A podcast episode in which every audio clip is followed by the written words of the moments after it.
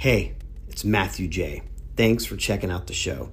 Do you like spooky, wicked, conspiracy history and stories? Do you like hearing short stories that just make you question, is that true? Then sit down and turn up the volume. All information used in this podcast is protected by fair use.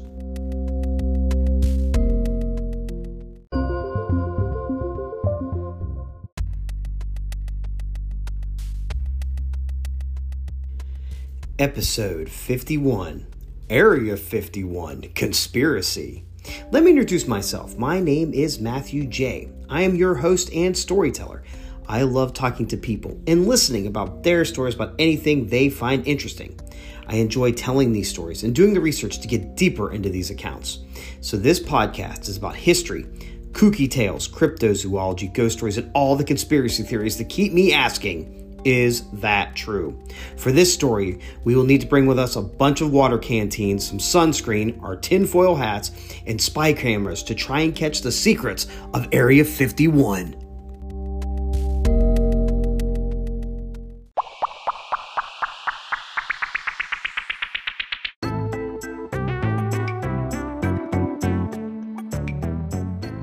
Let us start there and pull information from the Google machine and learn a little history. Area 51 is the common name for a highly classified United States Air Force facility. This facility is within the Nevada Test and Training Range of the U.S. government. Area 51 is known as Homey Airport or Groom Lake. The base is an open training range and it commonly thought to support the development and testing of experimental aircraft and weapon systems. The base was opened in 1955 under the CIA and it was the flight testing location of the U 2 spy aircraft. In 1955, the area was nicknamed by the CIA as Dreamland or Paradise Ranch. Area 51 is located in the southern portion of Nevada and is 83 miles north northwest of Las Vegas. Area 51, per reports, has underground government military facilities, which are connected by underground subway or train systems to move back and forth below the surface. It is a top security facility, and regular civilians that try to get too close run into huge warning signs that state that it is a restricted area, deadly forces authorized, no photography, no drones, and punishment per the signs are $1,000 fine or six month imprisonment that is strictly enforced.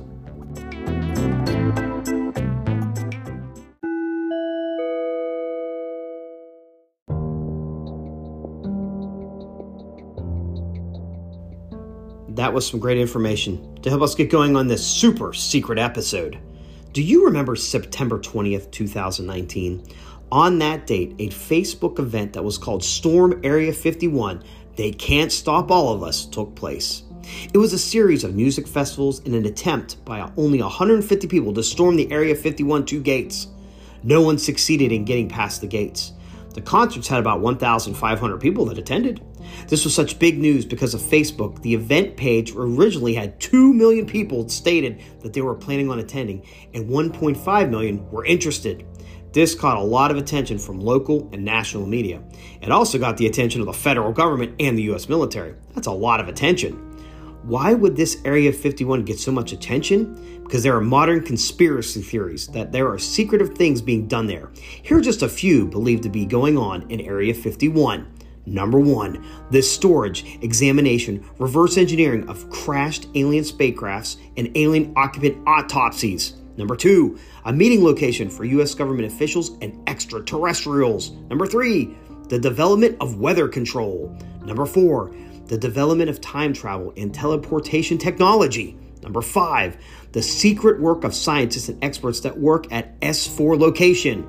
Number six, quote, the Cheshire Airstrip, end quote, an asphalt airstrip that is camouflaged and only appears when water is sprayed onto it. Well, that is a lot, so let's try to go deep into some of these other theories.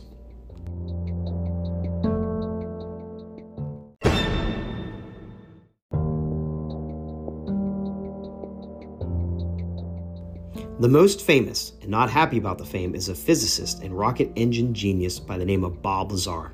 Bob Lazar has stories that state he was hired in 1982 to reverse engineer extraterrestrial technology. He worked at Area 51, Section S4, and his job was to examine an alien aircraft. He could not believe his eyes and was told this was all top secret and that if he talked about it, he would be disavowed by the U.S. government and his life would be ruined. Mr. Lazar also states that he saw the U.S. government officials interact with an alien species. The code name was The Kids. They were described to be small, child sized beings with large heads, long, skinny arms, and gray in color. Another item that made Bob Lazar break his silence and begin telling his stories about Area 51 was when he was given U.S. government documents and briefings that documented alien involvement in human affairs for over the past 10,000 years. Wait, what? Aliens have been involved in human affairs for over 10,000 years? Why do we not have flying cars or being able to travel at the speed of light? most likely because our human brains cannot support the knowledge. Yeah, right? Um, maybe that's it.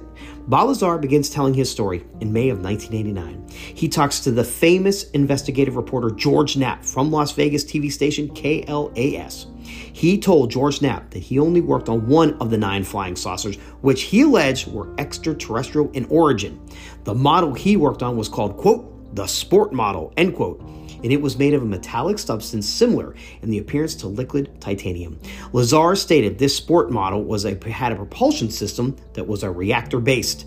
The alien aircraft was fueled by an unnamed element that the US government began calling, quote, element 115, end quote. Holy cow, this is some amazing detailed items. Wait till you hear what happens after he breaks the code of Area 51 silence.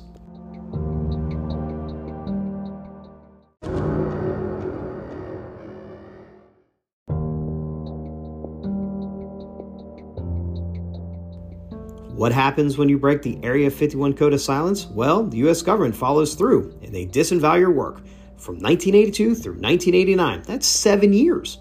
When the interviews with George Knapp air, the work begins. The company that Bob Lazar worked for was EG&G, and within days, EG&G company officials stated they have no records of a Bob Lazar. Mr. Lazar claimed and showed documents that he was a master's degree in physics from MIT and electronics from Caltech. However, since the interviews aired, both universities show no record of him. They are erasing his entire life. Is this for real? Then, in 2017, during the filming of Jeremy Corbell's documentary, quote, Bob Lazar, Area 51 of Flying Saucers, end quote, Mr. Lazar pulls Jeremy Corbell into a wooded area to talk privately about, quote, Element 115, end quote. A few days later, the company that Bob Lazar runs is raided by the FBI and the local police. He claimed they were trying to recover, quote, element 115 that he took from a government lab. Why is element 115 so important? Well, in 1999, this atomic element was not even on the periodic table of chemistry. It did become first synthesized per science in 2003. What? This stuff is now real? Bob Lazar was right? Mr. Lazar claims that the alien ship uses a stable isotope of element 115 that generates a gravity wave that, quote, allows the spacecraft to fly and evade visual detection by bending light, end quote. Holy cow! Per the FBI and the local police that raided the business, it was just part of a murder investigation to determine whether Lazar's company sold thallium to a murder suspect in Michigan. Lazar was not the target. What is thallium? It's a chemical element, an atomic number 81, that is highly toxic and used in rat poison. What is the truth? Bob Lazar a liar or a man being railroaded by the U.S. government?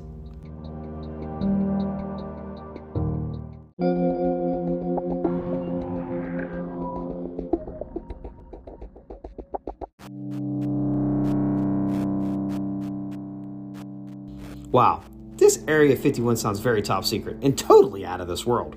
Well, have you ever heard of Rich Doty?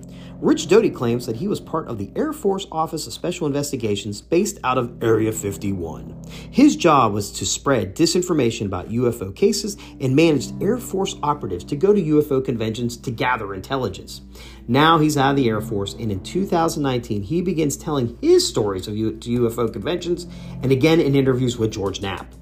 The most amazing story he tells is about a family traveling at night through the Nevada desert near Area 51.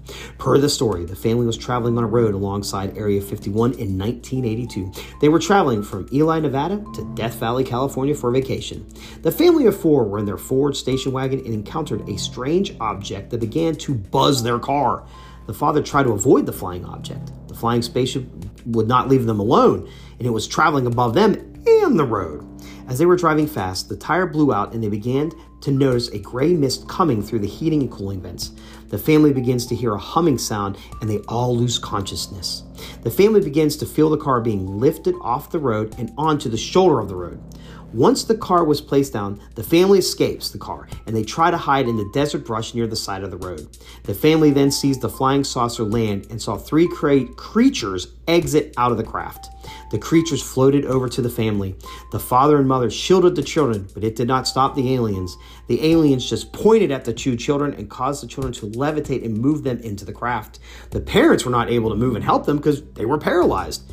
Then they what happened was they woke up, they fixed the flat tire and they began to drive looking for help.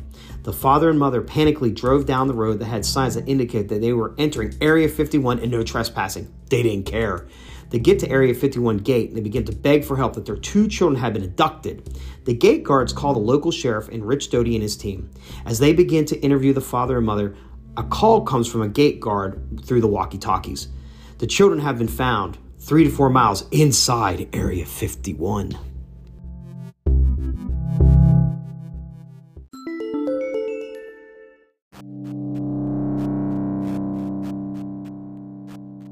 Wow, is that story not totally wicked? Wait do you hear what happens next. The children were discovered walking on a dirt road all by themselves in the dark. The interior security guards found them and asked what happened. The guards were told an amazing story. The children stated they were inside a spaceship with aliens.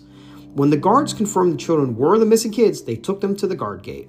The family was reunited, and Richard Doty and his teams were going to interview the children. Rich Doty and his teams were told that the aliens took the children and strapped them in some kind of seats. The children were begging for their mom and their dad. The aliens were able to speak, and it sounded like it was a machine. The aliens spoke like poor English and were asking, What are mothers and fathers? Then the aliens stated, You mean your controllers? You, you'll be returned to your controllers, they said. The aliens examined the children and mostly the little girl. The aliens asked a lot of questions, were getting frustrated with the children because, you know, they wanted their mom and dad. They didn't want to answer questions from an alien. So then the alien did this. A tall creature with long arms and that was very ugly took them into a room and pointed at a map. They showed the children where the aliens were from in the universe. The aliens also told the kids that they knew them for a long time. Then all of a sudden, that was the last thing they remembered. The Air Force medically examined the children and took blood samples from the kids. The blood samples showed an unknown substance, and the children were followed by the U.S. government for years. This is crazy. This Area 51 is full of mystery. Rich Doty has been verified to be a true U.S. government retired employee. But a lot of people question if these stories are just more distractions with his misinformation tactics. The other thing that Rich Doty stated is that Bob Lazar was 9 out of 10 on his claims about Area 51 and the S4 location stories. The mystery continues at Area 51.